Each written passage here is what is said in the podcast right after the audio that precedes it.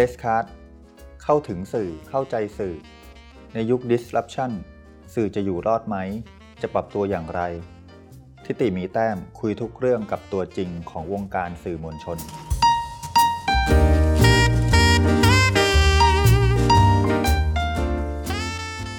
สวัสดีครับคุณผู้ฟังจะว่าไปปีนี้นอกจากเรื่องการเมืองที่ร้อนแรงแล้วประเด็นเรื่องสิ่งแวดล้อมทั้งในไทยและต่างประเทศก็ดูจะร้อนแรงไม่ต่างกันนะครับสำหรับในประเทศไทยคุณผู้ฟังคงจะทราบกันดีว่าสถานการณ์ฝุ่น PM 2.5 เป็นที่น่าอึดอัดใจมากนะครับในขณะที่ทางภูมิภาคอื่นๆนอกเหนือไปจากพื้นที่กรุงเทพเนี่ยก็จะมีเรื่องที่เราได้ยินกันมาบ้างเช่นเรื่องภัยแล้งของแม่น้ำโขงนะครับหรือว่าเรื่องการพยายามผลักดันโครงการของรัฐบาลที่ส่งผลกระทบทางสิ่งแวดล้อมต่อชุมชนต่างๆในหลายพื้นที่ประเด็นอยู่ตรงนี้ครับว่าเราไม่ค่อยเห็นข่าวเกี่ยวกับสิ่งแวดล้อมสักเท่าไหร่ที่ออกมาวิพากษ์วิจารณ์ถึงผลกระทบต่อประชาชนนะครับคำถามก็คือว่ามันกำลังบ่งบอกอะไรข่าวสิ่งแวดล้อมได้ถูกลดทอนคุณค่าลงไปหรือเปล่าวันนี้ผมอยู่กับเต้ยทิติพันธ์พัฒนามงคลนะครับประธานชมรมนักข่าวสิ่งแวดล้อมและอีกบทบาทหนึ่งคือเป็นนักเขียนสารคดีผมชวนเต้ยมาคุยกันยาวๆเพื่อที่จะเข้าใจปรากฏการณ์ของสิ่งแวดล้อมและข่าวสิ่งแวดล้อมไปพร้อมๆกันว่าเรื่องสิ่งแวดล้อมเนี่ยอยู่ในลมหายใจของสื่อมวลชนไทยแบบไหนแล้วมันกำลังเดินทางไปอย่างไรสวัสดีครับเต้ยสวัสดีครับผมเต้ยครับถิติพันธ์พัฒนามงคลครับทำงานประจำอยู่ที่กองบรรณาธิการนิตยสารสารคดีนะครับแล้วก็เป็นประธานชมรมนักข่าวสิ่งแวดล้อมครับผมทราบว่าเต้ยเพิ่งกลับมาจากพม่านะครับเพิ่งกลับมาถึงเมื่อวานนี้เองแล้ววันนี้เราก็ได้มาคุยกับผู้ฟังเลยเต้ยไปทำอะไรที่พม่ามาครับเล่าให้ฟังนิดนึงครับก็พื้นที่ที่ไปของประเทศพม่านะครับคือตรงรัชฉานนะครับเราจากประเทศไทยนี่จากดอนเมืองไปลงที่มันดาเลก่อนแล้วก็เข้าสู่รัชฉานไปยังเมืองที่เรียกว่าเมืองตองจีนะครับเป็นพื้นที่ที่มีปัญหาฝุ่นควันครับเป็นแหล่งที่มาของฝุ่นควันที่ในเมืองไทยเราก็จะเห็นว่ารอบปีที่ผ่านมาจะมีปัญหา PM 2.5 ตั้งแต่ต้นปีไปถึงปลายปีเลยด้วยซ้ำทีนี้ที่มาของฝุ่นควันพวกนี้ครับเราก็พยายามมองหาว่ามันเกิดจากอะไรบ้างส่วนหนึ่งคือฝุ่นควันเหล่านี้ครับมันพัดมาจากประเทศเพื่อนบ้านหนึ่งในนั้นที่ทำให้จังหวัดทางภาคเหนือทั้งจังหวัดเชียงใหม่ลำปางเชียงรายหลายๆจังหวัดได้รับผลกระทบนอกจากจะเกิดจากฝุ่นควันที่เกิดจากพื้นที่ของเราเองแล้วส่วนหนึ่งก็พัดพามาจากประเทศเพื่อนบ้านที่มีพรมแดนอยู่ติดกันและถ้าเราดูยังแผนที่ที่เรียกว่าภาพถ่าย Hotspot นะฮะHotspot ที่เป็นจุดความร้อนเนี่ยครับก็จะพบว่าจริงๆแล้วภาคเหนือของเราอ่ะเป็นบริเวณส่วนปลายหรือขอบปลายของวง Hotspot ด้วยซ้ำในภูมิภาคนี้เรียกว่าศูนย์กลางของ Hotspot หรือที่มันมี Hotspot มากๆเนี่ยอยู่ที่รัชฉานของประเทศพม่านะครับแปลว่าเต้ยก็ไปอยู่ตรงจุดกึ่งกลางพอดีจุดกลางของ Hotspot พอดีใช่ครับเพื่อไปหาแหล่งต้นตอใช่ครับถ้าเปิดแผนที่ที่เขาทำออกมาที่มองทางดาวเทียมเนี่ยครับก็จะคล้ายๆกับสแกนพื้นผิวโลกดูว่ามันมีความร้อนเกิดขึ้นที่จุดไหนก็จะเห็นว่าพื้นที่รัชฉานซึ่งอยู่ทางเหนือขึ้นไปจากแถบจังหวัดแม่ฮ่องสอนเชียงรายเชียงใหม่ขึ้นไปทางเหนือเนี่ยครับก็จะเห็นว่าพื้นที่แถบนั้นเป็นศูนย์กลางของ Hotspot ทีนี้ก็ต้องบอกว่าHotspot มันคือ จุดความร้อนนะครับซึ่งที่มาของความร้อนเนี่ยเราก็พอจะทราบในเบื้องต้นว่าส่วนหนึ่งคือเกิดมาจากการทำบุกรุกพื้นที่ป่าเพื่อเปลี่ยนเป็นพื้นที่การเกษตรครับจำนวนไม่น้อยเรียกว่าเป็นส่วนมากเลยก็ได้ก็คือการทำไร่ข้าวโพดนะฮะทีนี้ Hotspot เนี่ยมีทั้งที่เกิดจากการทำไร่ข้าวโพดแล้วเผาตอสังข้าวโพดหลังการเก็บเกี่ยว แล้วก็นอกจากที่มันเป็นพื้นที่เกษตรปลูกข้าวโพดอยู่แล้วก็คาดว่าหรือสันนิษฐานว่ามีการบุกรุกพื้นที่ป่าเพิ่มด้วยที่มีการบุกรุกพื้นที่ป่าก็เป็นไปได้ว่าจะมีการตัดต้นไม้แล้วก็เผาทำลายเพื่อขยายพื้นที่ที่จะปลูกข้าวโพดเพิ่มก็เลยเลือกที่จะไปที่รัฐฉานนะครับของประเทศพม่าครับผมคุยกับเต้ยอย่างนี้นะคุณผู้ฟังว่าเราจะคุยถึงประเด็นไปด้วยแล้วก็คุยถึงวิธีการทำงานไปด้วยเพื่อที่จะได้เห็นนะครับว่าวิธีคิดของสื่อที่สนใจเรื่องสิ่งแวดล้อมเป็นยังไงแล้วก็ตัวประเด็นเรื่องสิ่งแวดล้อมเองมันกำลังเป็นไปอย่างไรต่อเลยครับเต้ยก็คือพอเห็นว่าจุดฮอตสปอตมันอยู่ที่พม่าแล้วเนี่ยครับคืออะไรทำให้ตัดสินใจที่จะต้องเข้าไปดูให้เห็นกับตาทั้งที่จริงๆแล้วแค่เล่าปัญหาฝุ่นควันเฉพาะในเมืองไทยก็อาจจะเพียงพอแล้วทำไมถึงอยากจะไปอยู่ตรงนั้นล่ะครับครับก็พวกเรานะครับคือถ้าพวกเรานี่ในที่นี้น่าจะหมายถึงนักข่าวสิ่งแวดล้อมก็ว่าได้นะครับทั้งตัวชมรมนักข่าวสิ่งแวดล้อมแล้วก็สื่อที่เราทำงานด้วยครับทั้งสำนักข่าวสิ่งแวดล้อมกรีนนิวด้วยกลุ่มที่ฟอร์มทีมกันอยู่ตอนนี้ครับยังค่อนข้างให้ความสำคัญกับการลงพื้นที่ฮะคือถ้าสังเกตดูตอนนี้เรื่องข่าวสิ่งแวดล้อมก็เป็นที่ได้รับความสนใจมากขึ้นนะครับแล้วก็จะเห็นว่ามีคนรายงานข่าวสิ่งแวดล้อมอยู่พอสมควรแต่ว่าหลายๆสื่อก็เป็นการเรียกว่าเป็นการรายงานข่าวอาจจะเป็นการแปลข่าวหรือเป็นคอนเทนต์ครีเอเตอร์ในลักษณะนั้นนะครับ mm-hmm. แต่ว่าสิ่งหนึ่งที่น่าจะยังมีความสำคัญอยู่ก็คือการลงพื้นที่ภาคสนามเพื่อจะได้ไปเห็นสถานการณ์จริง mm-hmm. เป็นการทำงานที่เป็นลักษณะของนักข่าว mm-hmm. จริงๆนะครับที่ mm-hmm. ยังให้ความสำคัญกับการลงพื้นที่ไปพูดคุยกับชาวบ้าน mm-hmm. ผู้ได้รับผลกระทบหรือแม้ mm-hmm. แต่ตัวเกษตรกรที่ mm-hmm. ปลูกข้าวโพดเอง mm-hmm. ว่าไปถามถึงเหตุผลว่าทำไมถึงเลือกแม้แต่ทำไมถึงเลือกที่จะปลูกข้าวโพดแล้วก็ข้าวโพดแม้แต่ปลูกแล้วที่เขาบอกว่าพื้นที่ที่คุณอยู่เนี่ยครับเป็นพื้นที่ที่เป็นฮอตสปอตเนี่ยมันจริงไหมว่ายังใช้วิธีการเผาหรือเปล่าเนี่ยก็ยังให้ความสำคัญกับการลงไปในพื้นที่จริงๆอะครับซึ่งคือนอกจากเป็นการดับเบิลเช็คว่าข้อมูลที่เราได้มานั้นมันเป็นไปตามนั้นหรือเปล่าก็คือไปสัมภาษณ์เขาเองกับอย่างหนึ่งก็คือได้ความเป็นออริจินอลของเนื้องานในประเด็นนั้นๆด้วยใช่ไหมใช่ครับโดยเฉพาะปัญหาผลกระทบข้ามพรมแดนเรื่องหมอกควันนะฮะหรือ PM 2.5 เราก็ดูแล้วคิดว่าไม่น่าจะมีใครที่ได้ลงพื้นที่ไปทำข่าวในพื้นที่นั้นจริงๆอะฮะ mm-hmm. เพราะว่าด้วยสภาพของสื่อหลายสำนักในเมืองไทยตอนนี้ครับก็ถ้าเราก็จะทราบว่าก็จะมีปัญหาเรื่องต่างๆที่อย่างที่สื่อหลายสื่ออาจจะต้องปิดตัวลงงบประมาณหรือทุนที่ใช้ในการส่งนักข่าวไป mm-hmm. ลงพื้นที่อย่างนี้ก็อาจจะถูกตัด mm-hmm. อาจจะรายงานข่าวจริงแต่ว่าไม่ได้มาจากการส่งนักข่าวไปลงพื้นที่จริงๆนะครับนั้นถ้ามีโอกาสก็คิดว่าการไปลงพื้นที่แบบนี้น่าจะเป็นจุดที่ยังไม่เคยมีสื่อไทย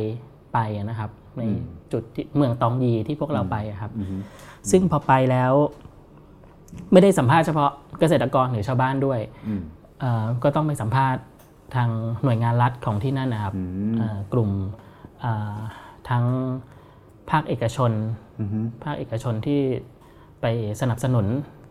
ให้มีการปลูกข้าวโพดด้วยก็คือเมื่อไปแล้วก็ไปสัมภาษณ์เพื่อให้ได้มุมมองที่หลากหลายจากหลายๆฝ่ายครับทีนี้ไหนๆก็ไปมาแล้วนะครับนี่ก็อาจจะเป็นที่แรกที่เตยได้น่าจะได้เล่าให้ทั้งผมและคุณผู้ฟังฟังไปพร้อมกันว่าสิ่งที่ไปเห็นมากับตาคืออะไรใช่ครับต้องเป็นที่แรกแน่ๆเพราะว่าเพิ่งกลับมาเมื่อวานนะครับเพิ่งกลับมาเมื่อวานช่วงเย็นเลยยังไม่ได้ไปเขียนลงที่ไหนด้วยยังครับยังไม่ได้เขียนยังไม่ได้ถอดเทปอะไรทั้งสิ้นครับก็สิ่งที่ได้ไปเห็นนะครับก็คือมีทั้งเรื่องที่คาดคิด ไว้แล้วและเรื่องที่ไม่ได้คาดคิดเรื่องที่ไม่ได้คาดคิดนี่หนึ่งเลยคือต้องบอกว่าในบ้านเรานะครับประเด็น PM คำว่า PM 2.5 กับคำว่า Hotspot นะครับเป็นคำที่ในวงการข่าวสิ่งแวดล้อมหรือไม่ใช่ข่าวสิ่งแวดล้อมด้วยซ้ำอ่ะเป็นคำที่ป๊อปปูล่ามากพอสมควรคนจะรู้จักสองคำนี้ดีเลยในปีที่ผ่านมาแต่ปรากฏว่าที่เมืองตองยีที่พวกเราไปอะครับชาวบ้านที่นั่นไม่รู้จักคำว่า Hotspot นะครับคือเปิดแผนที่ภาพถ่ายดาวเทียมจุดที่โชว์ว่าตรงไหนเป็นจุดสีแดงเยอะๆและเป็นที่ที่เขาอยู่เนี่ยเขาก็ไม่รู้เลยกลายเป็นว่าแล้วก็อย่างประเด็นปัญหาฝุ่นควันเครื่องตรวจวัดว่าค่า PM 2.5 มันเท่าไหร่ก็ไม่ได้มีแบบบ้านเราอย่างผมไปถึงที่นั่นนะครับก็พยายามจะเช็คว่าค่าฝุ่นควันตอนนี้เท่าไหร่เวลานี้เท่าไหร่ปรากฏว่าไม่มีครับทั้งที่เมืองมะดาเลไม่มีที่เมืองที่ตองจีที่เป็นเรียกว่าเป็นศูนย์กลางของรัฐฉานก็ไม่มีคือแอปพลิเคชันที่คนไทยเปิดเช็คกันอยู่เรื่อยๆไปเปิดที่นู่นไม่ขึ้นใช่ครับหรือแม้แต่ตัวที่เป็นระดับนานาชาติเนี่ยก็ไม่มีเพราะว่ามันไม่มีเครื่องไปติดตั้งอะฮะที่ติดตั้งคือมีบอกคืออยู่ที่ย่างกุ้งเพราะฉะนั้นพอจะบอกได้ว่าปัญหาเนี่ยครับที่ราชานที่พวกเราไปยังไม่ค่อยถูกพูดถึงมากนักผู้คนในขณะที่เราเริ่มที่จะสวมหน้ากากกันแล้วแต่คนที่นั่นก็ยังไม่ได้ตระหนักเท่าไหร่ว่ามีปัญหาที่มีเครื่องติดตั้งที่เราไปเจอนะครับจากการลงพื้นที่มีอยู่2เครื่องครับที่เราเจอเป็นเครื่องที่1คืออาจารย์จากมหาวิทยาลัยนเรศวรไปติดตั้งเพื่อที่จะดูค่าว่าเป็นเท่าไหร่กับอีกเครื่องนึงก็เป็นอีกสถานที่นึงก็เป็นคล้ายๆกับองค์กรนึงไปติดตั้งให้ซึ่งก็ใช้คล้ายๆกับใช้ดูกันเองอะครับยังไม่ได้เผยแพร่สาธารณะอันนี้คือที่ไม่ได้คาดคิดเนาะแล้วที่เดาได้อยู่แล้วคาดคิดไว้อยู่แล้วที่เห็นแล้วก็รู้สึกว่าเป็นสิ่งที่เข้าใจได้คือเรื่องอะไรครับคือเราไปถึงแล้วเราก็เห็นไร่ข้าวโพดที่มันมากมายจริงๆอย่างที่คิดนะฮะแปลว่ามันไม่ได้อยู่แค่เฉพาะภาคเหนือของไทยใช่ครับเรื่องเกษตรกรรมอาหารสัตว์ใช่ครับใช่ไหมคือเช็คข้อมูลแล้วแหละว่าที่นั้นมีการลงทุนทำไร่ข้าวโพดที่เยอะมากแล้วไปถึงก็เห็นที่เป็นเต็มไปหมดเรียกว่าเป็นศูนย์กลางการปลูกข้าวโพดของประเทศพม่านะฮะเป็นไร่ข้าวโพดที่กว้างใหญ่กว้างไกลสุดลูกหูลูกตาแล้วก็ในส่วนที่เป็นไร่ข้าวโพดเนี่ยครับก็ยังคือคนที่นั่นเขาปลูกข้าวโพดกันในพื้นที่ราบจำนวนไม่น้อยอะฮะคือในเมืองไทยเนี่ยเราจะใช่ครับในเมืองไทยเนี่ยเราจะรู้สึกว่าข้าวโพดเป็นพืชที่เอาไว้ปลูกตามไหล่เขาพื้นที่ที่ผู้ปลูกพืชอย่างอื่นยากไม่รู้จะปลูกอะไรดีก็เลยต้องปลูกข้าวโพดแต่ว่าที่ราชฉานเนี่ยพื้นที่ราบเนี่ยเขาก็ปลูกข้าวโพดกันซึ่งที่ได้ไปเห็นมาครับมันก็เห็นว่าไปถามเขาว่าข้าวโพดที่ปลูกเนี่ยหลังเก็บเกี่ยวแล้วเผาไหมเพราะว่าเราเชื่อมโยงมันกับปัญหาฝุ่นควัน PM 2.5 ครับก็เลยมันก็เลยมีคำตอบว่าก็เลยได้พบกับคำตอบว่าถ้าเป็นพื้นที่ราบหลายๆแห่งเขาก็ไม่เผาเขาก็ใช้วิธีการไถกบเอาแต่บางพื้นที่ก็ยังเผาอยู่นะครับเจอหลายๆเรื่องที่เป็นข้อมูลใหม่ที่คิดว่าน่าเอามานำเสนอจริงๆครับแล้วก็คิดว่าคือมันเป็นปัญหาของภูมิภาคจริงๆครับพอไปเห็นเนี่ยมันตระหนักเลยว่าหนึ่งคือจริงๆประเทศเราก็ต้องควรจะทำอะไรบางอย่างแล้วแหละปัญหามันไม่ใช่เบาๆหนึ่งคือเราต้อง มีแอคชั่นบางอย่างเพื่อที่จะลดปัญหาฝุ่นความ PM 2.5 และ2คือมันไปไกลถึงระดับว่าต้องเป็นความร่วมมือระดับภูมิภาคด้วยซึ่งจะว่าไปที่ไปเนี่ยครับมันฝุ่นควันที่มันข้ามพรมแดนมาก็ไม่ได้มีแค่ลัดฉานมายังภาคเหนือแต่ภาคใต้ของเราก็มีกับอินโดนีเซียด้วยซ้ำก็ต้องหลายๆจุดคือไปถึงก็เปิดมันเหมือนย้ำชัดขึ้นนะฮะว่าต้องเป็นความร่วมมือระดับภูมิภาคด้วยก็จะแก้ปัญหานี้ได้ครับคือแปลว่าในทัศนะการทำงานข่าวสิ่งแวดล้อมของเต้ยคือไม่ได้มองแค่ว่าการทำข่าวในพื้นที่ประเทศไทยแล้วจะมีการแก้ปัญหาให้มันดีขึ้นคือแค่นั้นมันไม่พอใช่ไหมครับคือเต้ยมองยังไงว่าทำไมการทำข่าวสิ่งแวดล้อมมันถึงต้องกว้างไกลออกไปขนาดนั้นมันจำเป็นอะไรขนาดนั้นครับครับคือต้องบอกว่าเป็นเรื่องที่ผมแล้วก็ทางชมรมนักข่าวสิ่งแวดล้อมชุดนี้ครับค่อนข้างให้ความสำคัญทีเดียวเพราะว่ามาถึงยุคนี้เรารู้สึกว่าปัญหาสิ่งแวดล้อมมันไม่มีพรมแดนแล้วครับคือจากก่อนหน้านี้เราก็ไปลงพื้นที่ที่เขตเศรษฐกิจพิเศษทวายของประเทศพม่าเนี่ยครับซึ่งก็เป็นทุนไทยเราเนี่ยแหละที่ไปลงทุนในพื้นที่ตรงนั้นครับแล้วก็เราก็มองไปยังประเทศเพื่อนบ้านอื่นๆจริงๆที่ข่าวสิ่งแวดล้อมประจำปีนี้ที่ค่อนข้าง ใช้คำว่าป๊อปปูล่ามากๆประจำปีนี้อีกข่าวหนึ่งก็คือข่าวเขื่อนสยบุรีนะครับที่เกิดขึ้นบนแม่น้ำโขงตั้งอยู่คือตัวเขื่อนตั้งอยู่ที่เมืองสยบุรีของประเทศลาวจริงแต่ว่าทุนที่ใช้ในการสร้างเขื่อนบริษัทที่ไปสร้างหรือแม้แต่หน่วยงานที่รับซื้อไฟฟ้าถึง 95% ก็เป็นรัฐวิสาหกิจของประเทศไทยหรือแม้แต่ที่ประเทศกัมพูชาก็มีการลงทุนอุตสาหกรรมน้ำตาลนะครับในประเทศกัมพูชาก็เป็นทุนของบ้านเราเนี่ยแหละที่ไปลงทุนที่ข้ามพรมแดนคิดว่าปัญหาสิ่งแวดล้อมตอนนี้ครับคือพอมันผูกกับทุนขนาดใหญ่อะฮะปัญหาสิ่งแวดล้อมที่มันเกิดขึ้นในเวลานี้ครับหลายอย่างมันไปพันกับการพัฒนาทางเศรษฐกิจนะฮะครับคือมันไม่ได้เป็นปัญหาสิ่งแวดล้อมที่เป็นสิ่งแวดล้อมเพียวๆแต่มันไปเชื่อมโยงกับการพัฒนาทางเศรษฐกิจซึ่งอันนี้คือจริงๆมันคือทำให้การรายงานข่าวสิ่งแวดล้อมตอนนี้มันยากมันยากด้วยแล้วมันเบรกหรือมันต้านยากด้วยเพราะว่ามันไปถูกเชื่อมโยงกับการพัฒนาทางเศรษฐกิจเรื่องนี้แบบมันกลายเป็นผู้ที่รักสิ่งแวดล้อมหรือคนที่จะทำงานอนุรักษ์นี่แบบเจอโจทย์หินมากๆเพราะว่ามันก็ไปเชื่อมโยงว่าประเทศเราก็ต้องพัฒนามิใช่หรืออะไรเงี้ยแล้วการพัฒนามันก็การลงทุนมันไม่ได้จำกัดอยู่แต่ในพรมแดนประเทศไทยแล้วมันข้ามไปยังประเทศเพื่อนบ้านประเทศเพื่อนบ้านอย่างเนี้ยหลายชื่อประเทศที่ยกตัวอย่างมาครับงั้นถ้าจะตามปัญหาสิ่งแวดล้อมในตอนนี้ต้องมองข้ามไม่ใช่มองข้ามคือให้ความสำคัญกับทั้งปัญหาที่เกิดขึ้นในประเทศเราเองแล้วก็รอบๆบ้านเราด้วยแต่ว่าทัศนะในการมองปัญหามันจะไม่ใช่การมองตามเส้นพรมแดนแล้วเนาะครับเพราะว่าถ้าเราเห็นโจทย์ตั้งต้นร่วมกันว่ามันเป็นมิติของการพัฒนาทางเศรษฐกิจระหว่างประเทศด้วยเป็นเรื่องทุนขนาดใหญ่ด้วยเนี่ยใช่ครับเพราะฉะนั้นเส้นพรมแดนแค่ประเทศไทยมันไม่พอเนาะเพราะว่ามันกว้างออกไปมากกว่านั้นแต่ว่าผลกระทบมันก็เจอกันทางองค์คาพยพใช่ครับใช่ไหมครับก็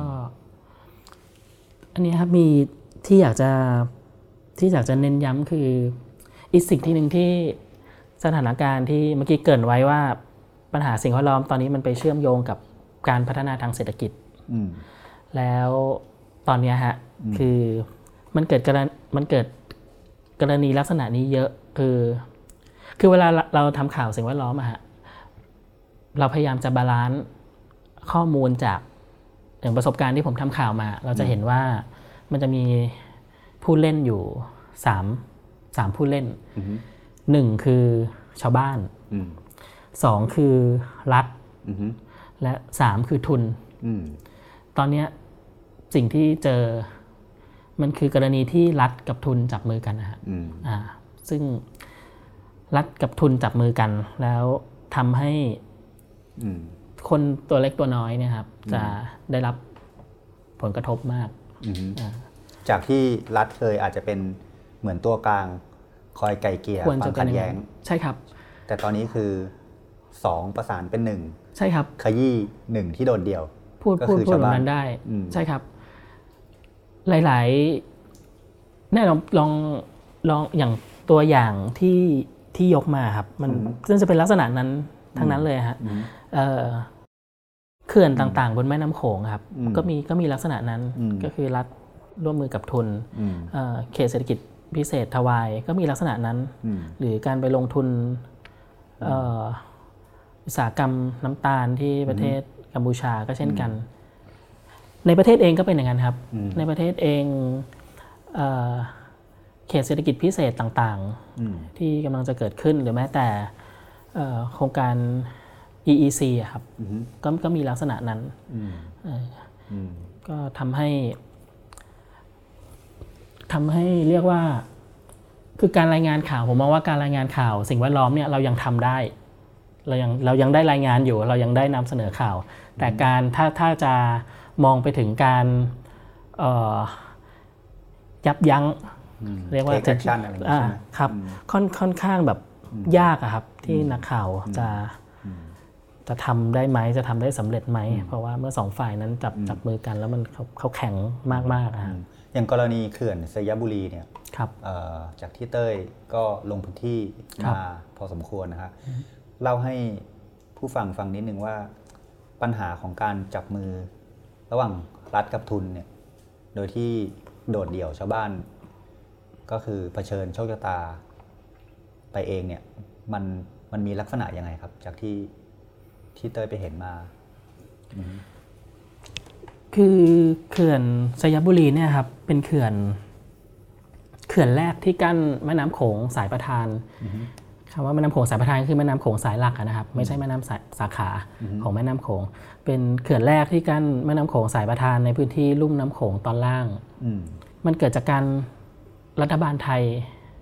จับมือกับบริษัทเอกชนนะครับที่มีศักยภาพในการสร้างเขื่อนหรือลงทุนขนาดใหญ่คือไม่ได้มองผลกระทบที่เกิดกับคนเล็กคนน้อยทั้งสองฝั่งนะครับทั้งคนทางฝั่งลาวด้วยฝั่งประเทศไทยด้วยผมจะยกตัวอย่างเช่นคือเมื่อเร็วๆนี้ฮะก็มีหลังจากที่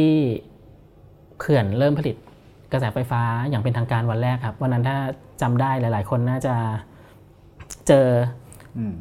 เหตุการณ์ที่ไม่เคยเห็นมานานนานมากๆแล้วก็คือการซื้อหน้าโฆษณาของสื่อหนังสือพิมพ์แทบจะทุกหัวนะครับคือกลายเป็นว่าหน้าหนึ่งของหนังสือพิมพ์ลงข่าวนี้นะครับแล้วผมยกตัวอย่างอีกอย่างนึงก็คือในช่วงเวลานั้นประธานรัฐสภาคนปัจจุบันของเมืองไทยอะครับก็ไปเยี่ยมชมการทำงานของเขื่อนสยบุรีก็ไปถ่ายภาพหมู่แล้วก็มีภาพถ่ายที่ถูกเผยแพร่ออกมาว่าไปเยี่ยมชมกิจการขณะที่ชาวบ้านในพื้นที่8จังหวัดลุ่มน้ำโขงภาคอีสานนะครับก็ตั้งแต่จังหวัดเลยจังหวัดหนองคายไล่มาตามแนวภาคอีสานที่มีแม่น้ำโขงเขาก็ตั้งคำถามว่าแล้วพระท่านไม่ลงมาดูสถานการณ์ในพื้นที่จังหวัดเหล่านี้บ้างหรอหลังจากไปเยี่ยมชมเขื่อนมาแล้วฮะทำไมถึงไม่ลงมาบ้างหรือส่งสสมาท่านอาจจะไม่ได้มีอำนาจอะไรนะครับแต่ชาวบ้านเขาก็ตั้งคำถามว่าเออเราสสไม่มาดูผลกระทบที่เกิดขึ้นกับชาวบ้านบ้างหรอว่ามีอะไรเกิดขึ้นครับเพราะว่ามันจะได้ยินข่าวมากๆเลยว่าปีนี้น้ำโขงก็แห้งผิดปกติแล้วก็ขึ้นลงไม่เป็นไปตามธรรมชาตินะครับซึ่งไม่แน่ใจว่าเป็นบทบาทหรือเป็นหน้าที่อะไรของประธานรัฐสภาที่จะต้องไปถึงหน้าเขื่อนขนาดนั้นหรือว่าใช่ครับไปพร้อมให้ทางทุนเลี้ยงรับรองใช่ไหมใช่ครับก็ผมก็ดูว่าไปในฐานะอะไรกันแน่จริงๆก็เหมือนกับจะมีข้อความที่ ออกมาว่าไปเป็นการส่วนตัวอะไรทำนองนี้ฮะไม่ได้ไปในฐานะนักการเมืองของเมืองไทยแต่ไปในนามส่วนตัวซึ่งแต่ยิ่งน่าสนใจครับพี่ ไปในนามส่วนตัวคือไปทำอะไรใช่ครับคือมันแบบแล้วก็ภาพของท่านมันก็แยกไม่ออกอยู่แล้วนะฮะเพราะว่าไปมันก็ติดภาพว่าเป็นนักการเมืองของไทยแล้วเป็นประธานรัฐสภาไปอะไรลักษณะนี้ครับแล้วเราไปดูรายละเอียดก่อนที่เขื่อนจะเกิดขึ้นมันจะเห็นว่าธนาคารไทยหลายธนาคารก็เป็นผู้อนุมัติเงินกู้ให้กับเขื่อนแห่งนี้ครับคือทุนเป็นให้เงินเงินกู้ให้แล้วก็รัฐวิสาหกิจด้านไฟฟ้าของไทยก็รับซื้อไฟฟ้าทุกอย่างเหมือนถูกเซตไว้แล้วครับระหว่างรัฐบาลกับทุนนะครับทุกอย่างถูกออกแบบมาไว้ว่าเขื่อนนี้ก็มีแต่เดินหน้าคือพอข้อเท็จจริงเป็นแบบนี้มันเลยไม่น่าแปลกใจใช่ไหมครับว่าทำไมช่วงตลอดปีที่ผ่านมาชาวบ้านเสียงของพวกเขาถึงไม่ได้รับการเหลียวแลหรือว่ามีการแก้ปัญหาจากภาครัฐอย่างเป็นระบบเลยใช่ไหมครับซึ่งส่วนใหญ่ก็จะเป็นแต่เสียงว่าเขื่อนมีความชอบธรรมยังไงใช่ไหมเช่นอะไรนะที่เขาบอกว่าเป็นช่วงที่เขาต้องกักน้ำไว้ปั่นไฟใช่ไหมครับแล้วเขาก็ไม่ได้ทำอะไรผิดไปจากนั้นอะไรเงี้ยครับก็ผมเห็นการทำงานหรือทำหน้าที่ของสื่อมวลชนอยู่เหมือนกันนะครับแต่อันนี้ต้องมันจะมาถึงอีกโจทย์หนึ่งละซึ่งเป็นโจทย์ที่สื่อมวลชนอย่างพวกเราเองทั้งนักข่าวสิ่งแวดล้อมเองแล้วก็นักข่าวที่ไม่ใช่นักข่าวสิ่งแวดล้อมด้วยต้องทำงานต่อไปครับหรือทำงานมากขึ้นคือประเด็นการเปลี่ยนแปลงที่เกิดขึ้นกับแม่น้ำโขงครับมันต้องบอกว่าในมุมมองของผมนะครับเห็นว่าสื่อนำเสนอกันไม่น้อยนะครับคือถ้าในช่วงที่น้ำโขงแล้งนั่นนะฮะเรียกว่าสื่อก็รายงานกันอย่างเยอะมากอย่างน่าพอใจนะครับแต่ในมุมมองของผมก็ยังเห็นว่าส่วนหนึ่งคือเรารายงานในมิติของน้ำแล้งแล้วชาวบ้านได้รับผลกระทบซึ่งมันเป็นประเด็นที่จับต้องง่ายครับแล้วมันดูเซนซิทีฟว่าน้ำแห้งไม่มีน้ำที่จะมาทำการเกษตรไม่มีน้ำที่จะเอามาทำน้ำประปาแต่ว่าสื่ออย่างเราเองก็ต้องพัฒนาทักษะการเชื่อมโยงกับมิติปัญหาอื่นๆเช่นความรู้เกี่ยวกับการรับซื้อไฟฟ้าครับซึ่งอันนี้จริงๆน่าสนใจมากถ้าให้เจาะจงลงไปก็คือความจำเป็นในการต้องผลิตไฟฟ้าเพิ่มเนี่ยมันจำเป็นจริงไหมเพราะว่าตอนนี้พลังงานไฟฟ้าสำรองมีอยู่เพียงพอครับคือปกติไฟฟ้าที่เราใช้อยู่ตอนนี้เรามีพลังไฟฟ้าสำรองเกินกว่าที่ความต้องการในการใช้ไฟฟ้าสูงสุดอยู่แล้วแต่ว่าเราก็ยังสร้างเขื่อนเพิ่มและเขื่อนสยบุรีไม่ใช่เขื่อนสุดท้ายด้วยเดี๋ยวเขาปักหมุดเขื่อนแรกแล้วฮะแสดงว่าปักหมุดเขื่อนแรกในเขตลุ่มน้ำโขงตอนแรกได้แล้วเขื่อนอื่นๆก็กำลังจะตามมาเรียกว่ารอคิวเรียงคิวกันอยู่ทั้งเขื่อนหลวงพระบางเขื่อนปากแบงเขื่อนดอนสะโฮงนักข่าวสิ่งแวดล้อมและนักข่าวอื่นๆผมคิดว่าต้องมาจับประเด็นอื่นๆบ้างที่ไม่ใช่แค่น้ำแล้งหรือแม่น้ำโขงสีครามตะกอนของแม่น้ำโขงหายไปแต่ความจำเป็นในการผลิตไฟฟ้าเพิ่มมันจำเป็นสักแค่ไหนทำไมรัฐวิสาหกิจของไทยถึงรับซื้อไฟฟ้าจากเขื่อนแห่งนี้ที่สร้างเสร็จแล้วเนี่ยครับต่อไปอีกถึง30ปีการซื้อไฟฟ้าการเซ็นสัญญาว่าจะซื้อไฟฟ้าต่อไป30ปีมันเป็นความมั่นคงทางพลังงานหรือมันเป็นอาการที่เราไม่ได้มองไปถึงอนาคตข้างหน้าว่าใน30ปีเราอาจมีเทคโนโลยีใหม่ๆที่มันก้าวหน้ามากๆจนเราไม่จำเป็นต้องผลิตไฟฟ้าจากการทำลายทรัพยากรอย่างมโหฬารขนาดนี้ไม่ได้มันกลายเป็นเราไปมัดมือ ไว้แล้วอะว่าเราจะซื้ออีก30ปีทั้งสมมุติอีก15ปีข้างหน้าเราอาจจะเจอเทคโนโลยีที่มันสามารถผลิตไฟฟ้าได้มากพลังงานหมุนเวียนนะหรือว่าอะไรใช่ครับเนี่ยแต่กลายเป็นเราไปเซ็นตกลงล่วงหน้าไปแล้วเนี่ยว่าประเด็นต่างๆเหล่านี้ก็น่าจะขยายจากมุมที่น้ำแล้งอะไรไปยังมิติแบบนี้มากขึ้นนะครับก็คืออาจจะกลับมาตั้งคำถามถึงการพัฒนาที่ยั่งยืนใช่ครับจริงๆแล้วก็เป็นเรื่องที่ไม่ได้ใหม่มากแต่ว่ามันเหมือนในเชิงวิธีการทำงานของสื่อยังไม่ได้พาไปถึงขนาดนั้นใช่ไหมครับใช่ครับ ผมมองว่าหนึ่งคือมันยากด้วยนะครับแล้วก็เขื่อนที่สร้างกั้นแม่น้ำโขงมันผูกโยงกับเรื่องไฟฟ้าอย่างเลี่ยงไม่พ้นนะครับเพราะว่ามันไม่ใช่เขื่อนเพื่อการเกษตรมันเป็นเขื่อนเพื่อการผลิตไฟฟ้าคือเรื่องไฟฟ้าเป็นเรื่องที่คือเขื่อนในเขตลุ่มน้ำโขงตอนล่างมันผูกโยงกับเรื่องไฟฟ้าอย่างเลี่ยงไม่พ้นนะครับเพราะว่ามันเป็นเขื่อนผลิตไฟฟ้ามันไม่ใช่เขื่อนเพื่อการเกษตรแต่ว่าเรายังทำมิตินี้น้อยอยู่ยังหาข้อมูลเกี่ยวกับเรื่องไฟฟ้าได้น้อยครับจริงๆต้องอยากนำเสนอข้อมูลในส่วนแง่มุมนี้เพิ่มขึ้นนะฮะอันนี้ถามส่วนตัวนิดนึงครับเต้ยว่านอกจากประเด็นที่เราคุยกันนะเนาะแต่ว่าในแง่การขับเคลื่อนความเป็นชมรมนักข่าวสิ่งแวดล้อมเนี่ยมันในฐานะที่เต้ยก็เป็นประธานอยู่เนาะมันมีอะไรน่าท้าทายไหมครับอันนี้อาจจะเล่าให้ฟังนิดนึงว่าชมรมนักข่าวสิ่งแวดล้อมมันเริ่มต้นมายังไงแล้วตอนนี้มันมายุคไหนแล้วมันมีกี่ปีมาแล้วความท้าทายของการทำชมรมนักข่าวสิ่งแวดล้อมตอนนี้มันคือเรื่องอะไรนะชมรมนักข่าวสิ่งแวดล้อมนี่ก่อตั้งมา25ปีแล้วนะครับปีนี้เป็นปีที่25ครับชมรมเกิดขึ้นในยุคที่สถานการณ์ข่าวสิ่งแวดล้อมเฟื่องฟูมากๆเมื่อ25ปีก่อนที่บอกว่าเฟื่องฟูมากๆนี่ก็ดูจากตอนนั้นสื่อแต่ละสำนักครับจะมีโต๊ะข่าวสิ่งแวดล้อมของตัวเองครับคือนี่ชมรมเพิ่งจัดค่ายพิราบเขียวเพิ่งจัดค่ายพิราบเขียวไปนะครับสิ่งหนึ่งที่พูดให้เด็กๆที่มาเข้าค่ายฟังก็คือ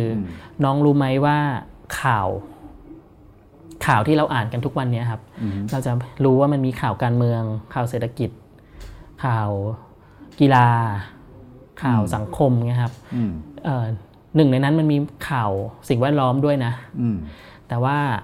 ปัจจุบันมันไม่มีโต๊ะข่าวสิ่งแวดล้อมแล้วในอดีตเคยมีแต่วันหนึ่งเมื่อบ้านเราเผชิญปัญหาวิกฤตเศรษฐกิจนะฮะถ้าจะลดโต๊ะข่าวลดจำนวนลดรายจ่ายของสำนักข่าวโต๊ะแรกที่จะถูกยุบไปก็คือโต๊ะข่าวสิ่งแวดล้อมนะมันทำไมครับมันไม่ก่อให้เกิดรายได้หรือมันไม่ก่อให้เกิดรายได้และมันไม่ได้ยังถูกมองว่าไม่ได้มีผลกระทบกับไม่ได้มีผลกระทบในทันทีทันใดอะครับปัญหาสิ่งแวดล้อมมันมีลักษณะของผลกระทบระยะยาวปัญหามลพิษปัญหามลภาวะมันมีลักษณะตายผ่อนส่งครับขณะที่ข่าวการเมือง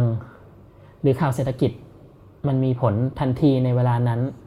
แล้วก็มีผลกระทบแบบประกาศนโยบายอะไรมาสักอย่างแล้วมันปูพรมแบบนั้นทั่วทั้งประเทศนะฮะแต่โต๊ะข่าวสิ่งแวดล้อม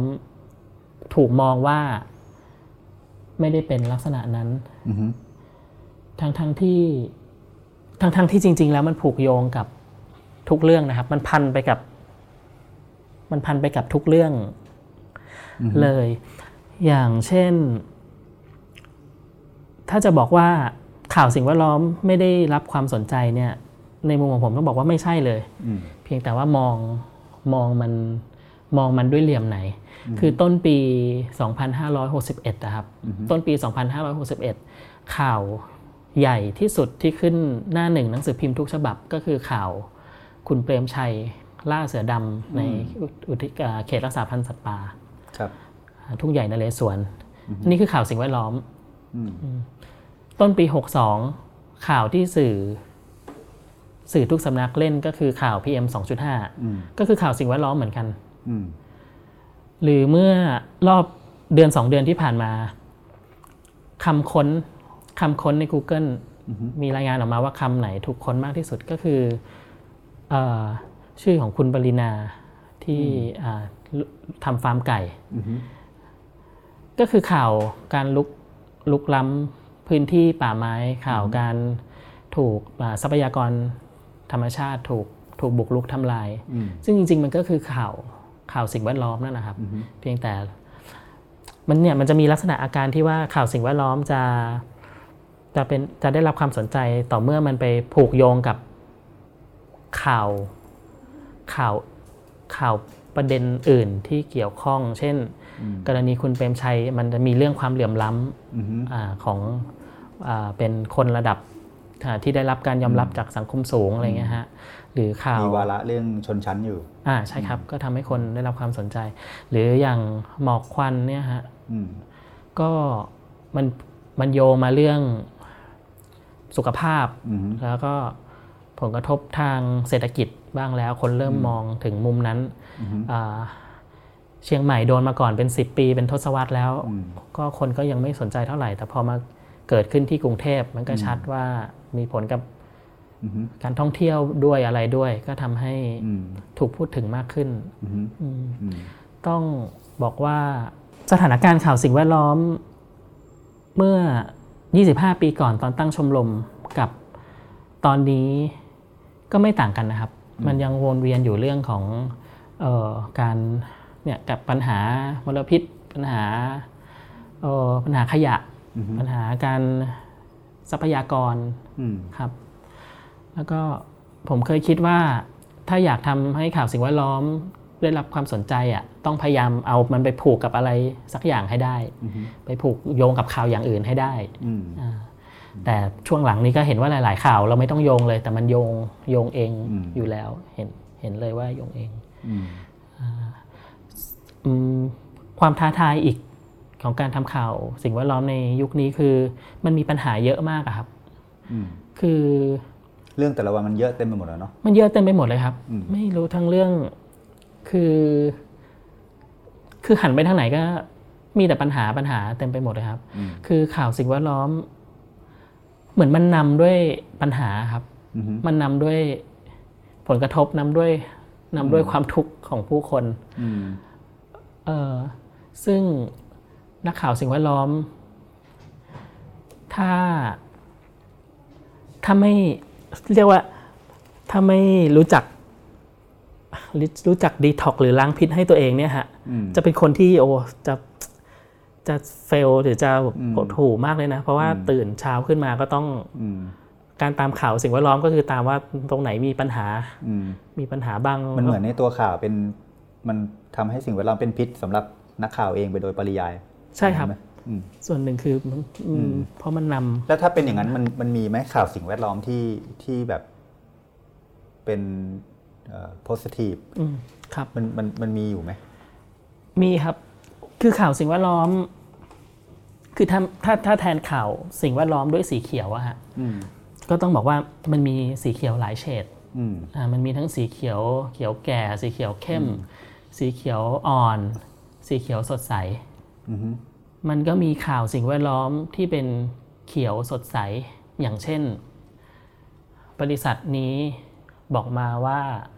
จะลดการใช้ผลิตภัณฑ์ที่ผลิตจากพลาสติกหรือองค์กรนี้วางเป้าว่าอีก10ปีข้างหน้าจะลดการปล่อยคาร์บอนให้เหลือ 0% อะไรอย่างเงี้ยก็มีเช่นกัน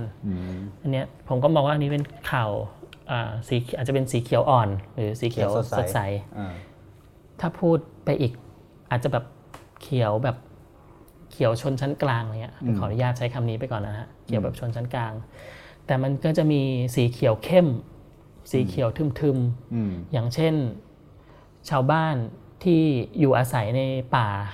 มาตั้งนานแล้วถูกไล่ออกจากที่อยู่ของตัวเองเพราะว่าเขามาประกาศเขตอุทยานแห่งชาติก็ต้องย้ายออกหรือติดคุกหรือชาวบ้านที่อาศัยอยู่ใน พื้นที่ข้างบ่อเก็บขยะหรือโรงงานกำจัดขยะอย่างเงี้ยอันนี้ก็จะเป็นเขียวเข้มเขียวทึมเทาเขียวทึมเทาเป็นเขียวที่แบบโอ้ดูเป็นข่าวแบบแรงหดหู่เป็นเรื่องของผู้คนที่เผชิญความเจ็บปวดอะไรเงี้ยฮะซึ่งผมคิดว่าวิธีที่ดีที่สุดในการนำเสนอข่าวสิ่งแวดล้อมนะครับคือบาลานซ์สีเขียวทุกเฉดให้ได้ให้มันมีทั้งเขียวทึมๆมีเขียวสดใสไม่ใช่ว่ามีแต่แบบมีแต่เขียวฮาร์ดคอร์อย่างเดียวอย่างเงี้ยครับทีนี้มันมีประเด็นหนึ่งครับที่น่าสนใจมากในสำหรับสังคมไทยที่ผ่านมาคือว่าคนทำสื่อโดยเฉพาะสายสิ่งแวดล้อมเนี่ยถูกตั้งคำถามค่อนข้างซีเรียสพอสมควรว่ามองการเมืองไทยมองวิกฤตการเมืองไทยอย่างไร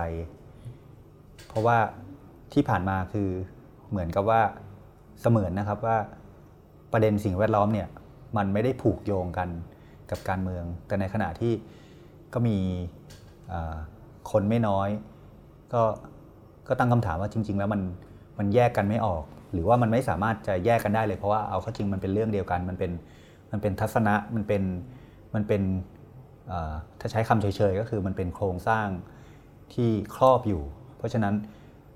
ปัญหาสิ่งแวดล้อมมันจึงแยกไม่ออกจากปัญหาทางการเมืองที่โครงสร้างมันทำให้วิกฤตแต่ว่าเรามักจะเห็นว่าคนทำงานสิ่งแวดล้อมนักเคลื่อนไหว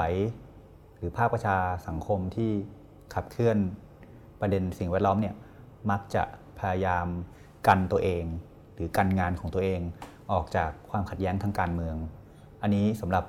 เต้ยมองประเด็นนี้ยังไงครับสิ่งแวดล้อมกับการเมืองนี่เป็นเรื่องเดียวกันอย่างผมคิดว่าเป็นเรื่องเดียวกันอย่างแน่นอนนะครับ mm-hmm. คือตอนนี้ครับในพื้นที่ระเบียงเศรษฐกิจพิเศษภาคตะวันออกหรือ EEC ครับ mm-hmm. ก็คือ3จังหวัดชลบุรีระยองแล้วก็ฉะเชิงเทราครับ mm-hmm. คือถูกผลักดันให้เป็นทั้ง3จังหวัดนี้ถูกผลักดันให้เป็นพื้นที่ EEC mm-hmm.ทุกตารางนิ้วของจังหวัดนะครับย้อนกลับไปหลายสิบปีก่อนเรามี Eastern seaboard ที่จังหวัดระยองโซนมาบตาพุธเป็นพื้นเขารัฐบาลในยุคนั้นก็กำหนดให้เป็นเขตพัฒนาเศรษฐกิจนะครับแล้วเป็นโรงงานอุตสาหกรรมก็จะไปรวมกันตรงนั้นเป็นพื้นที่ที่ถูกสโคปไว้ในพื้นที่หนึ่งที่ชัดเจนแต่พอมาปัจจุบันนะครับEEC มันก็คือภาค2ของ Eastern Seaboard นั่นแหละครับแต่พอมาถึงภาค2เนี่ยเขาประกาศทุกตารางนิ้วของ3จังหวัดเลยซึ่งมันมโหฬารมากอะครับแล้วมันเป็นตัวอย่างของปัญหาสิ่งแวดล้อมที่ชัดเจนว่าเกิดจากนโยบายของภาครัฐเกิดจากผู้ที่มีอำนาจทางการเมืองนะครับตั้งแต่ยุคที่รัฐบาลเป็นรัฐบาลรัฐประหารออกกฎหลายอย่างซึ่งไม่ทราบว่าคือออกมาได้ยังไงนะครับคือผมยกตัวอย่างอย่างการยกเลิกผังเมืองอะฮะคือชาวบ้านที่นั่นแต่ไหนแต่ไรเขาก็มีสิ่งที่เอาไว้ยันไม่ให้โรงงานอุตสาหกรรมมาตั้งข้างบ้านเขาไม่ให้บ่อขยะมาตั้งข้างบ้านเขาด้วยมีผังเมืองนี่แหละกฎหมายผังเมืองเหมือนเป็นกฎหมายช่วยชีวิตชาวบ้านอยู่ใช่ครับเขายันมาได้เป็น10ปีเพราะว่าเขาเอาใช้กฎหมายผังเมืองว่าตรงนี้เป็นพื้นที่สีเขียวมาตั้งโรงงานไม่ได้แต่อยู่มาวันนึงเมื่อเป็นรัฐบาลเนี่ยที่มาจากรัฐประหารเนี่ยก็ยกเลิกผังเมืองด้วยคำสั่งอะไรของเขานะครับแล้วยกเลิกจริงๆอ่ะคือยกเลิกจริงๆแล้วก็ทำให้โรงงานกำลังจะมาตั้งพื้นที่หลายๆพื้นที่ที่เป็นพื้นที่เกษตรกรรมที่อุดมสมบูรณ์มาก่อนก็กำลังจะถูกเปลี่ยนเป็นโรงงานอุตสาหกรรมเข้ามาแทนที่ นโยบายยกเลิกผังเมืองมันออกมาตั้งแต่ตอนรัฐประหารแต่มันมีผลต่อเนื่องมาจนหลังรัฐประหารแล้วถ้าบอกอ้างว่ามีรัฐบาลจากการเลือกตั้งแต่กฎหมายมันก็ยังมีผลมีผลต่อมาถึงอันหลังยุคหลังแล้วครับซึ่งคือมันเป็นเรื่องของนโยบายชัดเจนนะฮะว่าแล้วเป็นเรื่องของการเมืองด้วยที่ผลักดันคือไม่เกี่ยวเลยว่าการเมืองขั้วไหนว่าทำลายสิ่งแวดล้อมหรือไม่ทำลายสิ่งแวดล้อมแต่มันคือเมื่อใครเป็นรัฐบาลก็มีแนวนโยบายที่ไม่ต่างกันใช่ไหมฮะ 4-5 ปีที่ผ่านมามันก็น่าจะมากพอที่ทำให้คนที่ต้องเจอกับปัญหาสิ่งแวดล้อมหรือว่าคนทำงานเกี่ยวกับประเด็นสิ่งแวดล้อมไม่ว่าทั้งสื่อหรือว่าภาคประชาสังคมเองก็น่าจะเห็นข้อเท็จจริงใช่ไหมครับว่ามันไม่สามารถที่จะเชียร์ใครมาเพื่อแก้ปัญหาถูกต้องครับให้ได้คือพูดง่ายคือพระเอกขี่ม้าขาวไม่ได้มีอยู่จริงใช่ครับจริงๆนี่ถ้าย้อนไป ในช่วงที่ผมสนใจข่าวสิ่งแวดล้อมใหม่ๆเมื่อหลายปีก่อนหนึ่งในข่าวแวดล้อมที่สนใจก็คือเคสเขื่อนแม่วงนะฮะเขื่อนแม่วงนี่ทำให้เต้ยสรุปบทเรียนเกี่ยวกับเรื่องสิ่งแวดล้อมเมืองไทยยังไงบ้างครับมีสัก 2-3 ข้อนะครับที่อยากจะสรุปจากเขื่อนแม่วงคือแทบจะไม่มีพรรคไหนที่ให้ความหวังได้ว่าไม่ควรจะมีเขื่อนในพื้นที่ป่าอนุรักษ์ตอนนั้นแบบคือไม่ชัดเจนเลยว่าขั้วนี้จะสร้างและขั้วนี้อีกที่อยู่อีกข้างหนึ่งจะสร้างหรือไม่สร้างกันแน่คือไม่แน่ใจจริงๆเผลอเชียร์ให้เขามาเป็นรัฐบาลเขาก็สร้างเหมือนกันนี่หว่าเท่าที่ดูทรงแล้วนะฮะแต่อย่างน้อยไม่เอาที่มาจากนอกระบบแน่นอนเพราะถ้าเป็นเลือกมาเองก็ยังตรวจสอบได้ยังถอดถอนได้อันเนี้ยก็ชัดเหมือนกันว่าเอาตามวิธีการที่เราเป็นผู้เลือกคนมีอำนาจมาเองแล้วให้เราประท้วงหรือให้เราเดินขบวนได้อ่ะยังดีกว่าที่เอาจากผู้มีอำนาจที่นอกระบบเข้ามาอันนี้ต้องเชื่อมโยงกับอีกเรื่องนึงที่พอจะเกี่ยวข้องกันอยู่บ้างคือเมื่อต้นปีที่ผ่านมาครับต้นปี62ชมรมนักข่าวสิ่งแวดล้อมจัดเสวนาให้ตัวแทนพรรคการเมืองนะครับมาแสดงวิสัยทัศน์เราเลือกตั้งกันเดือนมีนาครับช่วงประมาณก่อนเลือกตั้งประมาณ1เดือนนะครับจัดเวทีให้ตัวแทนพรรคการเมืองมาแสดงวิสัยทัศน์เชิญมาทางพรรคขนาดเล็กขนาดกลางขนาดใหญ่มีพรรคการเมืองอยู่พรรคการเมืองนึงนะครับบอกว่าถ้าได้เป็นรัฐบาลจะพิจารณา EEC ใหม่ครับคล้ายๆกับจะล้ม EEC หรือจะพิจารณา EEC ใหม่เพราะเขาเห็นว่ามีหลายอย่างที่มันไม่ชอบมาพากลที่มาที่ไปมันไม่ควรไม่ถูกไม่ควรนะครับปรากฏว่าพอหลังการเลือกตั้งเขาเป็นหนึ่งในพรรคร่วมรัฐบาลจริงๆก็เงียบไปเลยครับก็เงียบไปเลยก็ตอนนั้นคล้ายๆกับว่าถ้าจะมีอันนึงที่ดีใจที่พรรคนี้จะไปร่วมรัฐบาลคือเขาเคยประกาศไว้ว่าจะพิจารณา EEC ใหม่ดีจะได้เป็นรัฐบาลจะได้ไปพิจารณา EEC ใหม่หรือจะไปล้มอะไรก็ว่าไปแต่ปรากฏก็ไม่ฮะก็ยังปล่อยให้ไม่รู้เขาแบ่งการทำงานกันยังไงครับเขาแบ่งว่า EEC เป็นพรรคนี้ดูหรือเปล่าอีกพรรคนี้พรรคเบอร์2ไม่เกี่ยวให้พรรคเบอร์1ดูหรือเปล่าอันนี้ก็ไม่ทราบก็เลยกลายเป็นว่านี่ก็เป็นสิ่งหนึ่งที่จะแถลงนโยบายไว้แล้วก็ไม่ได้ทำตามอย่างที่เคยพูดไว้ครับอันนี้เชื่อมโยงกันเห็นเป็นเรื่องพรรคการเมืองนะครับนี่ถ้าจะสรุปว่าคืออะไรก็คือสรุปว่ายังไงถ้าอยากขับเคลื่อนประเด็นปัญหาสิ่งแวดล้อมไม่ควรใช้วิธีนอกระบบอ่ะอันนี้คือหลักคิดใหญ่ๆคือควรใช้วิธีตามระบบมากกว่าในทางการเมืองส่วนที่ถามว่าได้แง่มุมอะไรจากกรณีเขื่อนแม่วงเมื่อหลายปีก่อนนะครับอันนึงผมเห็นว่าเขื่อนแม่วงถ้าจะพูดนี่ต้องพูดว่าเป็นเขื่อนที่ค้านสำเร็จนะฮะเขื่อนอาจจะเป็น1ใน10หรือ1ใน50เขื่อนที่ค้านสำเร็จเพราะหลายๆเขื่อนก็เขาก็สร้างกันนะครับมากมายที่เขื่อนก็สร้างแต่เขื่อนแม่วงค้านสำเร็จนะก็ดึงความสนใจคนได้มากแต่ถ้าถามว่าผมได้แง่มุมอะไร จากกรณีเขื่อนแม่วงคือผมมองว่าการได้รับความสนใจหรือการประสบความสำเร็จมันมาจากสิ่งที่เรียกว่ากรณีเขื่อนแม่วงมันมีวีรชนเอกชนเกิดขึ้นนะฮะก็คืออาจารย์ศักดิ์สินเฉลิมลาภอะซึ่งผมมองว่าสังคมไทยยังยึดกับวีรชนเอกชนหรือให้ความสำคัญกับตัวบุคคลอยู่คือคล้ายๆกับว่าต้องมีฮีโร่มาช่วยหนุนช่วยเป็นผู้นำทัพนำขบวนซึ่งจริงๆแล้วไม่ใช่แค่สังคมไทยด้วยซ้ำในระดับโลกเองก็กลายเป็นพึ่งวีรชนเอกชนเหมือนกันกรณีปัญหาการเปลี่ยนแปลงสภาพภูมิอากาศที่น้องเกรตาทุนเบิร์กเนี่ยฮะทำให้คนทั้งโลกหันมาสนใจปัญหาสิ่งแวดล้อมได้ก็มีลักษณะเดียวกันเลยผมเคยคิดว่าเนี่ยเมืองไทยควรจะก้าวข้ามวีรชนเอกชนคือมองที่ประเด็นปัญหาแล้วก็ช่วยกันในการอะไรไม่ดีก็หาทางให้ผู้มีอำนาจรัดอยู่เบรกซะหยุดซะแต่สังคมไทยยังต้องพึ่งคนบุคคลคนเดียวอยู่ยังต้องรอคนที่จะมีคนแบบนั้นอยู่แต่ปรากฏว่าในสังคมโลก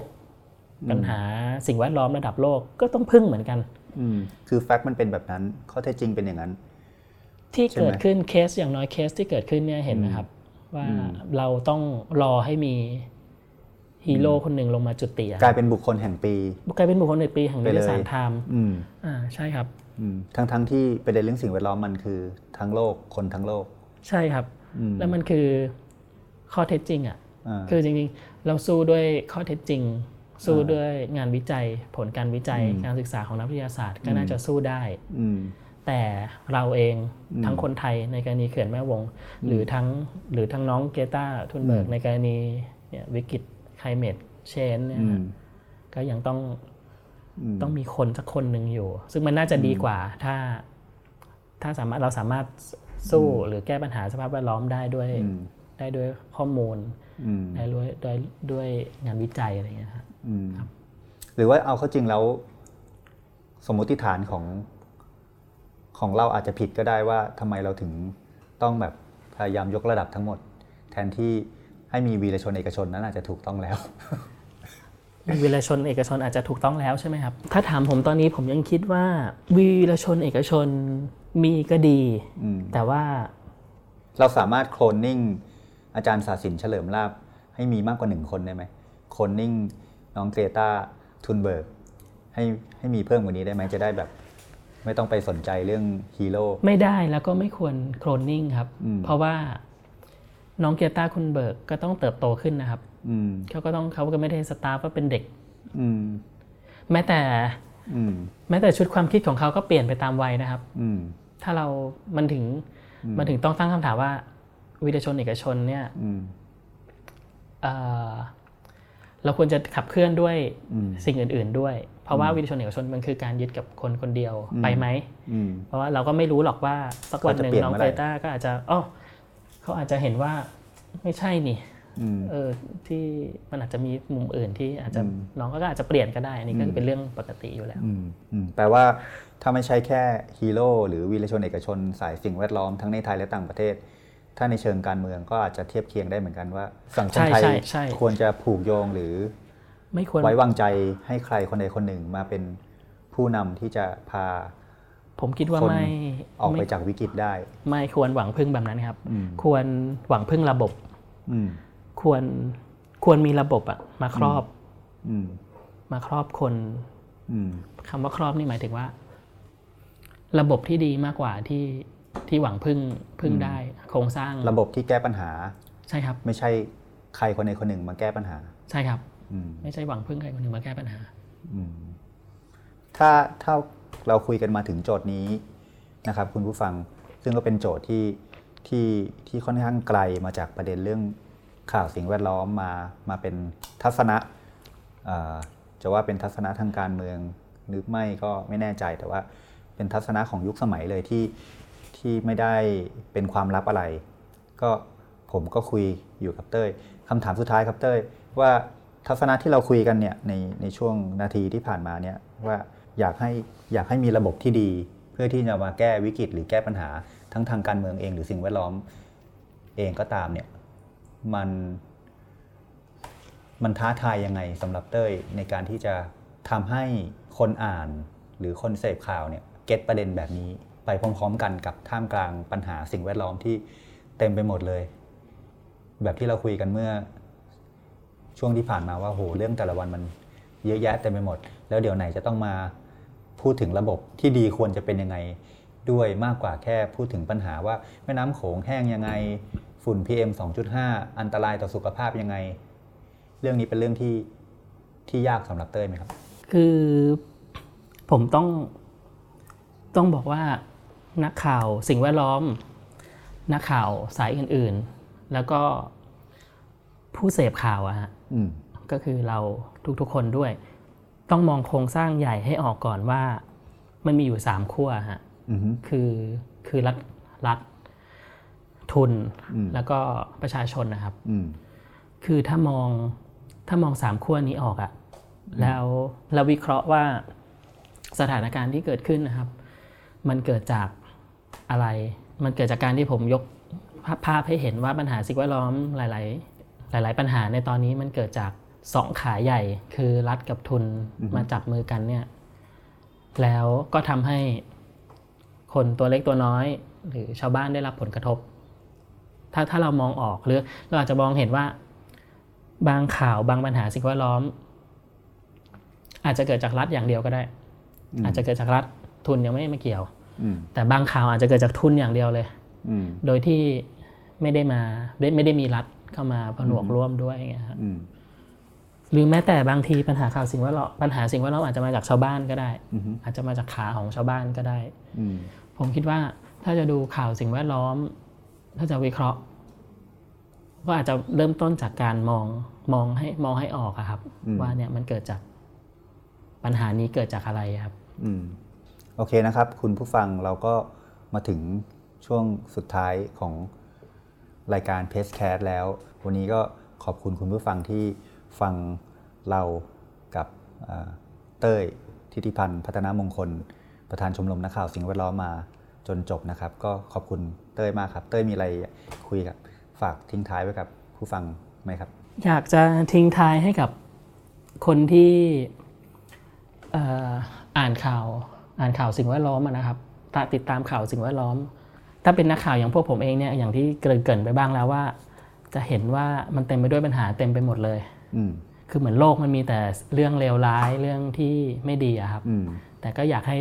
ให้มองว่าจริงๆโลกมันก็มีมุมที่ยังดีอยู่มุมที่ยังงดงามอยู่ครับการที่พวกเรายังสนใจปัญหาสิ่งแวดล้อมยังคงรายงานข่าวสิ่งแวดล้อมครับส่วนหนึ่งต้องบอกว่า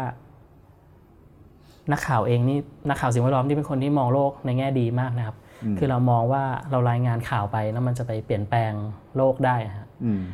เรารายงานข่าวไปเนี่ยเ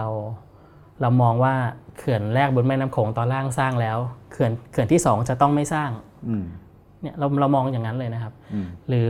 ยิ่งกว่านั้นอีกเราอาจจะมองไปถึงว่าเขื่อนแรกบนแม่น้ำโขงตอนล่างสร้างแล้วอีก10ปีมันจะถูกรื้อเนี่ยเรามองไปอย่างนั้นเลยทีนี้ก็อยากให้อ่านข่าวหรือติดตามข่าวสิ่งแวดล้อมด้วยความหวังนะครับด้วยเห็นว่าเรายังท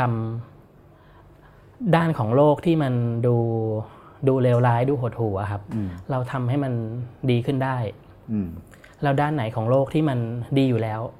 เรายังสามารถทำให้มันดีขึ้นไปอีกได้ด้วยครับนี่คือสิ่งที่อยากฝากไว้สำหรับการติดตามข่าวสิ่งแวดล้อมครับโอเคครับขอบคุณคุณผู้ฟังแล้วก็ขอบคุณเต้ยมากครับครับขอบคุณครับครับสวัสดีครับ